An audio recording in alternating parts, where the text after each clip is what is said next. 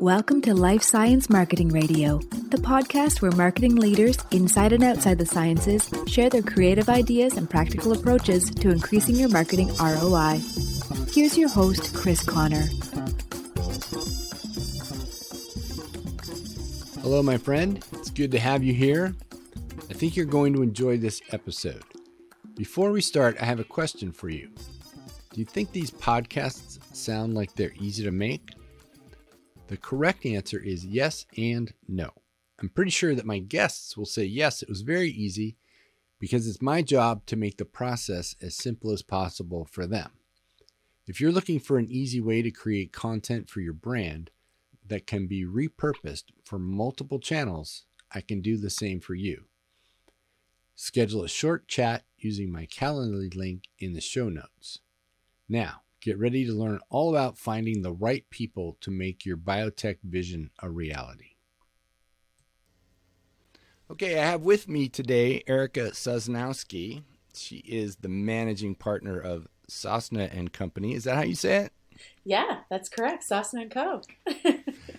um, and first of all, I want to shout out to Jennifer Andrews who connected us. Yes, thank you for that, Jeff. Yeah, we're going to talk about business development for life science companies and some of the challenges around that, which um, largely based on a recent post you made on LinkedIn, which I found. So, for context, uh, tell the listener a little bit about your background, how you got into this, and then also what Sosna and Co. do. Perfect.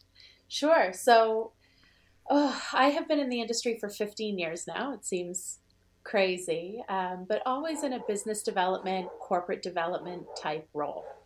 I started my career in consulting, which is a little backwards to the traditional pathway, but it was wonderful because it provided a platform to see all aspects of the industry, everything from virtual startups through to the Fortune 500 companies.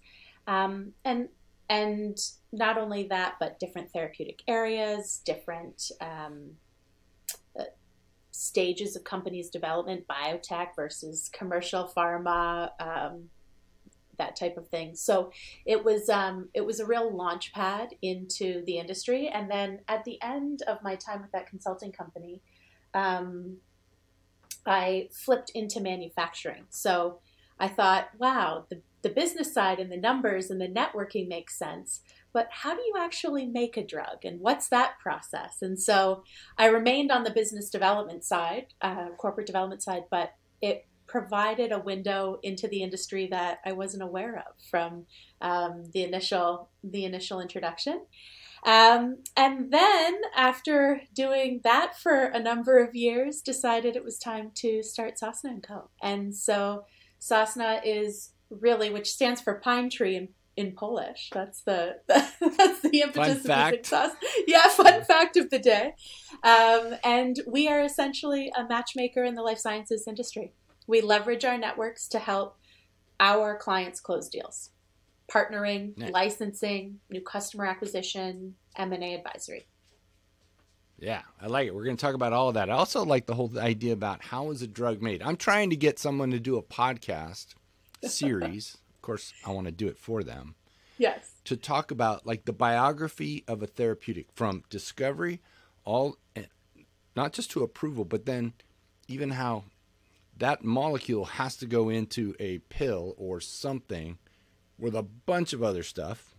Yes.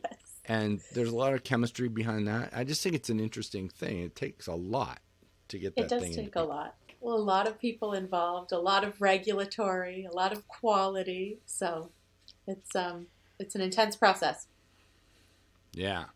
All right. So um, the post you had in LinkedIn was talking about challenges founders or have um, based on a lot of scientists come out of academia, right? And so the first challenge on your list is a network that was limited or at least probably different than the network they're going to need going forward. Mm-hmm. So describe what that means for them and how you help them or what you advise them to do to meet the right people and start making sure. those connections. So I mean, just by the nature of the business we're in, which is science, right? We typically the founders of companies are scientists themselves.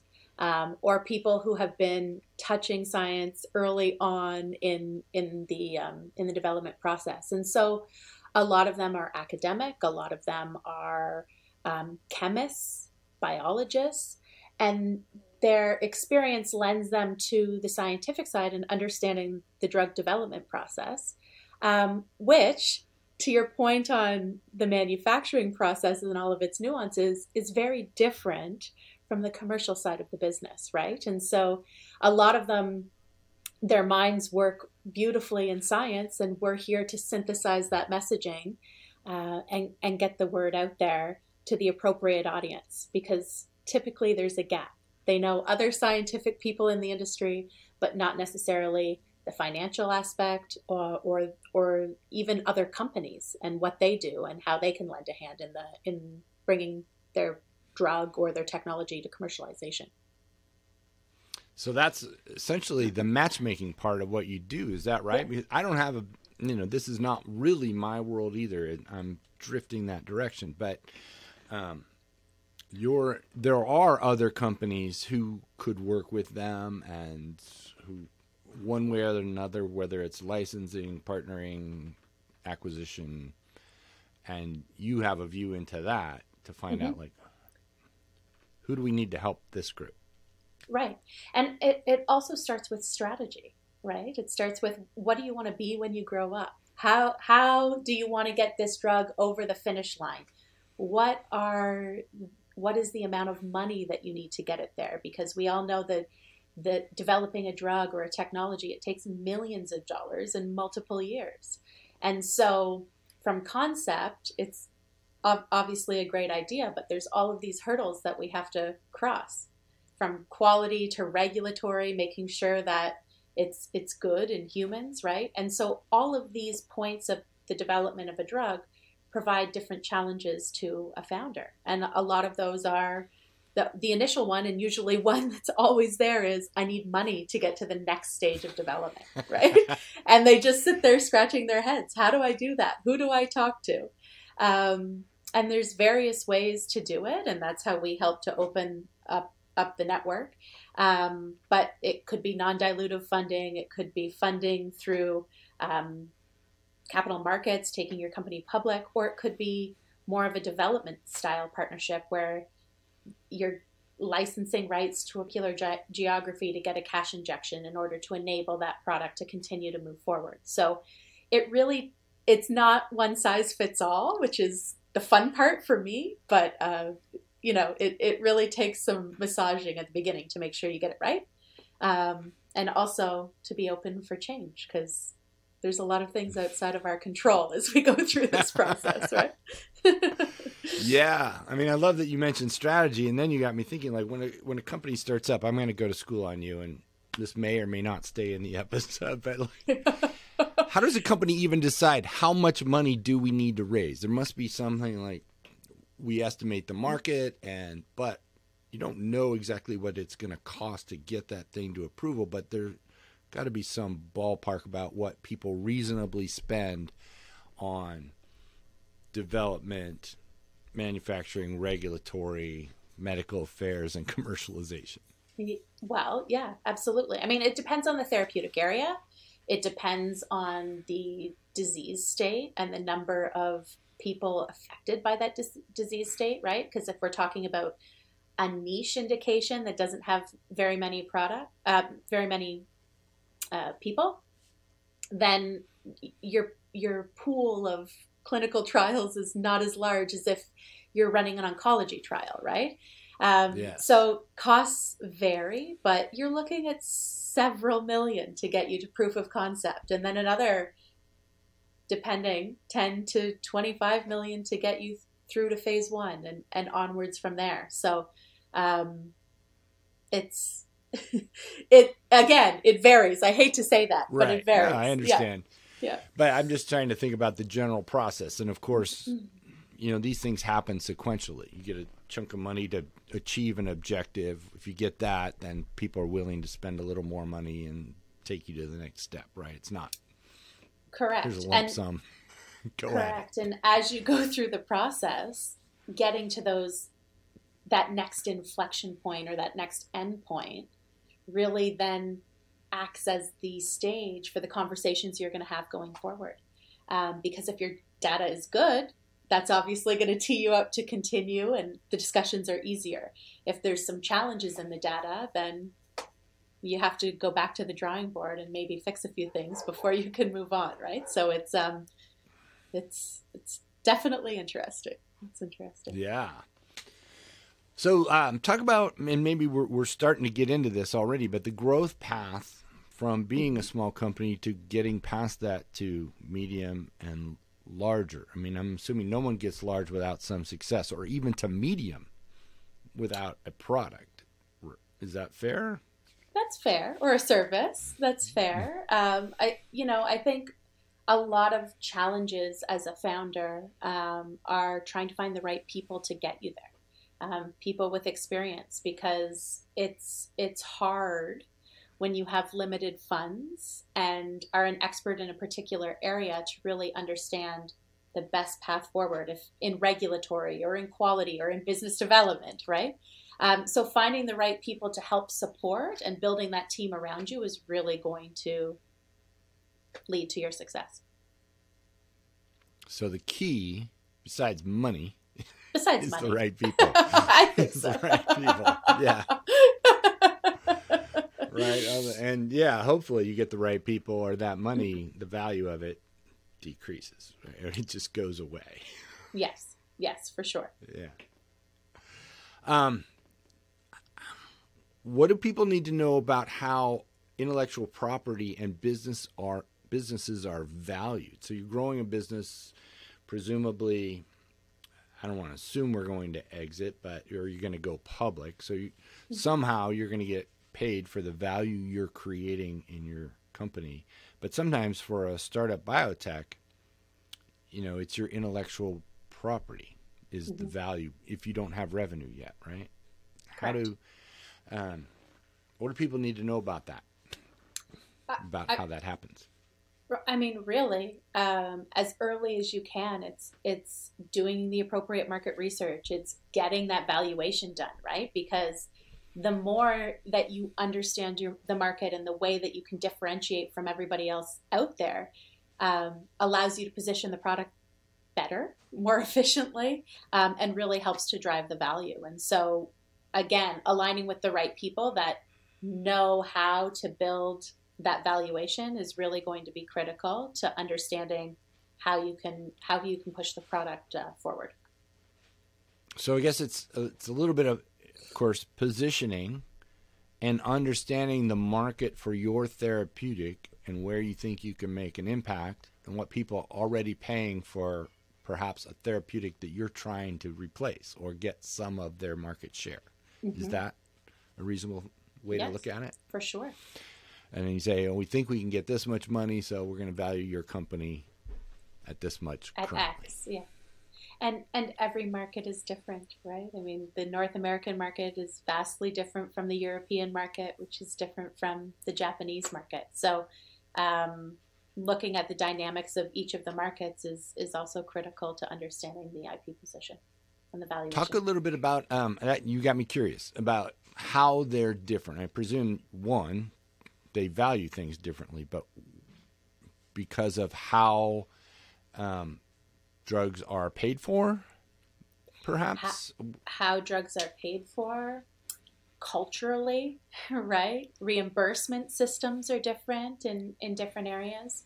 Um, therapeutically, some ther- some let me back up. Therapeutically, um, you have different diseases that affect different countries. So there's a lot of obesity in North America not as much in in your some of the European or Asian countries, right? So we see, I would say, different aspects of the business as well when we're looking at the valuations as to how the culture or the region um, really is impacted by the particular therapeutic or technology. Yeah, I was going to ask you about culture, but that kind of answers it, at least yeah. from a North American perspective. I mean, yeah, I mean that's a cultural aspect of what the market is not just how you know what we would pay for, but right. It yes. sort of affects like what we need, what we're willing to pay for, what we see as a priority problem.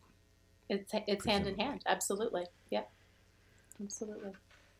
Um, all right. So where where do companies go to find appropriate partners? Oh, to me. Like, yeah.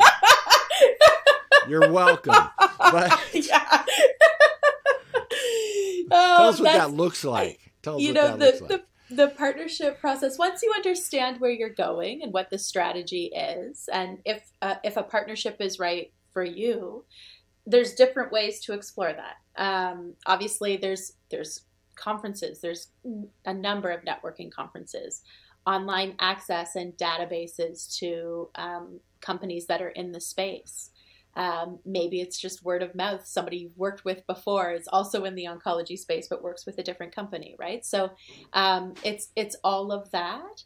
Uh, but what we've tried to do at Sosna is really bring everything into one spot. So we've leveraged our relationships, our network, our database, um, and we're able to synthesize that process very easily. So we can say, okay, you're you're therapeutically in the area of cardiovascular. We can tell you 6000 other companies that are also in the in the cardiovascular space. And here are the ones that may be interested in a phase 1 product because of x y and z right? So it's it it helps to synthesize it when you know what you're looking for. Right. And maybe you could talk a little bit about your process for how you evaluate what type of deal a company could be looking for, whether it's an acquisition, a licensing agreement, or a partnership? How does that happen? I, I, it depends on the founder. It depends on the strategy, what their exit plan is. They may say, you know, this is my life's work. I want to be here forever. So I, I want to take the the company public, or uh, you know, I've done what I can, and as a founder, I know that this is my contribution, and now it needs to get into somebody else's hands, right? Um, it could be directly related to money. So finding that particular partner takes a little bit of massaging, um, but there's lots of options. There's there's options. Big pharma is always looking for uh, up and coming innovation, right? They're they're constantly scouring. Um, mid-size organizations, pharma, biotech, are also looking for new IP to bolt on and continue to build their pipeline. Um, one of the areas that we've had a lot of success as of late is regional partnerships because to our circling back to our point before where there's nuances and regulatory requirements different and differ in um, each of the each of the geographies sometimes it's better to just partner it out and get a cash injection and license for a specific region and let that go right and let bygones be bygones and focus on the market that you know best.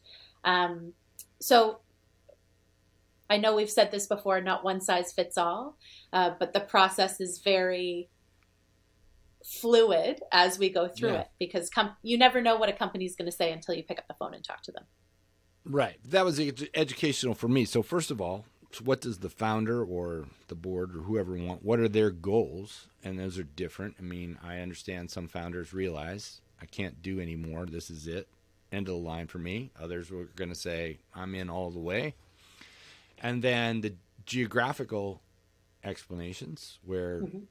deals are different in different parts of the world and what, do you know, do you need cash or whatever. So I am starting to understand how those different things are chosen. Yes. which was not something I knew five minutes ago.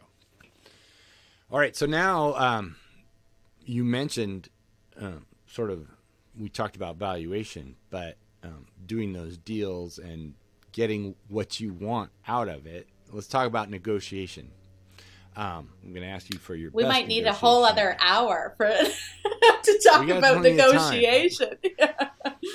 so negotiations are hard, even when it's small things, right? I mean, if you're, mm-hmm. you're just negotiating for a salary at a new job, that's difficult. Now you've invested years of your life one just studying a, per, a science mm-hmm. biology, chemistry, what have you, then more years trying to bring this product to market. And now there's an enormous emotional connection to that, right? Mm-hmm. And yet, I'm sure some people have imposter syndrome and will be happy for anything and could undervalue. Mm-hmm. And then others go, I'm the only person who can do this. You know, I want a gazillion bucks for this. Right. Does that happen? Right. First of all, I mean, is that the spectrum? It, of course, it happens. I mean, it's, it's it's human nature, right? I mean, you yeah. you you obviously want to get the best value for everything that you put your time into and your energy into, and I think that you know it goes back to understanding your market, understanding what differentiation aspects your product or your technology brings to the market um, and then backtracking from there. And you know, it's it's funny because synthesizing the messaging is one thing. You know, you need to be able to explain it in a way that you could explain it to your grandma and she'll understand, right? Somebody who's nascent in the industry doesn't understand a thing. If you can clearly detail what you're doing, that's going to make your life easier. Um, but in that, it's it's also hard for founders sometimes to separate, right? So it's really hard to hear that your baby's ugly or aspects of your baby are ugly, right? but maybe your baby's not ugly. Maybe you just need to dress it in a different way. And so yeah, it's not as attractive that, as you think it is. right. right. And so finding sometimes having that that third party or somebody else that can help with the negotiation um, takes that initial emotional reaction out of it, right? And and lets you kind of step back and uh, filter the the information as it comes. I would say um, one of the other interesting things is if you know your market well enough, you can the, the deals that are most successful is where you can say, for me, I would like an upfront payment, some milestone payments, and some royalties, but never necessarily give a number to that, right? Let your your partner or your buyer come to you. Um, and a lot of people will make the mistake of saying, "Here's what I want," and if they've overvalued their product, um, people will just walk away and not even continue talking. Um, but if they're open to listening, then it kind of lends itself to the ebbs and flows of negotiation. So, at, thank you. And I mean, at the risk of oversimplifying, that's why we get real estate agents, right? part yeah, of it is exactly. that they know the process, they know the market, yes. they do comps, you get comps, yes. and it's a little barrier um, for the emotional aspects because you don't feel like you're face to face with the person who's buying you or selling a house. Right. Right. It it there's a little bit of a buffer there and doesn't feel so personal personal. And so with knowledge of the market and that little barrier, you can more likely get a reasonable deal. I think so. I think it helps for sure. And at the end of the day, the science talks, right? Right, right. Yep. I mean, you have sort of, I mean, you have absolutely demystified the whole process for me. And it comes down to things we talk about on this podcast all the time, like knowing the market, knowing your customer. In this case, your customer is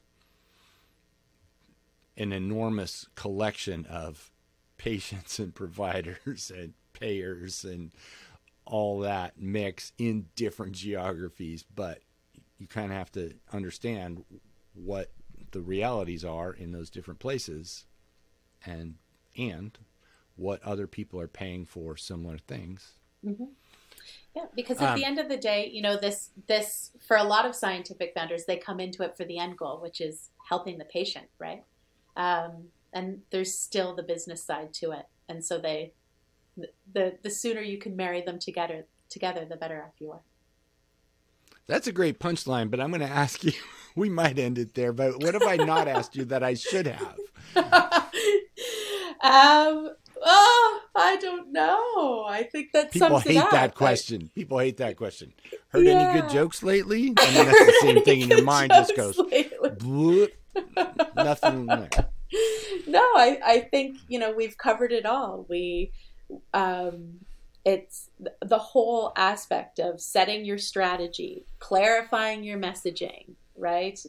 mapping out the success, finding the right people to help you along the way, um, building the target list, and making sure that you're having conversations with the right potential companies or investors and then closing the deal, making sure that negotiation goes the way you want it to, and and um, you know it's it it is not a one size fits all, but um, definitely I think with with the right people on board and um, the right mentality, you can get it over the, the finish line. Excellent. So Erica Sosnowski, thank you so much for all of that. I'm going to put a link to Sosna and Co. and your LinkedIn profile in the show notes. Thank you. Your podcast is coming back. It's coming point? back in the fall, and we What's are launching. Called? It's called the platform. Okay. Um, so it's a it is just that is it is a platform for uh, companies and founders in the industry to come on and talk about their science, which it's broadcasted to our whole network. Our network is over 80,000 companies globally now. And so it's, it's a nice way to organically get the information out there. Um, we're launching a course uh, uh in the fall as well, which helps these founders to go through the process we just discussed, right? Setting the strategy through to closing the deal. Um, so that's coming up. So there's a lot happening. So if if uh, I'm happy to speak with anybody and and uh, open to to lending an ear where the, when and where they need it. Nice. Well, people should definitely listen to it. I think based on this one, if they've heard it, they're going to. So, um, thank you. Yeah, thank you once again for your time. Pleasure. Likewise. Thanks for having me. That was a treat for me, and I hope it was educational for you. So many options for moving ahead and a lot of things to consider. If you're new here, first of all, thanks for joining me.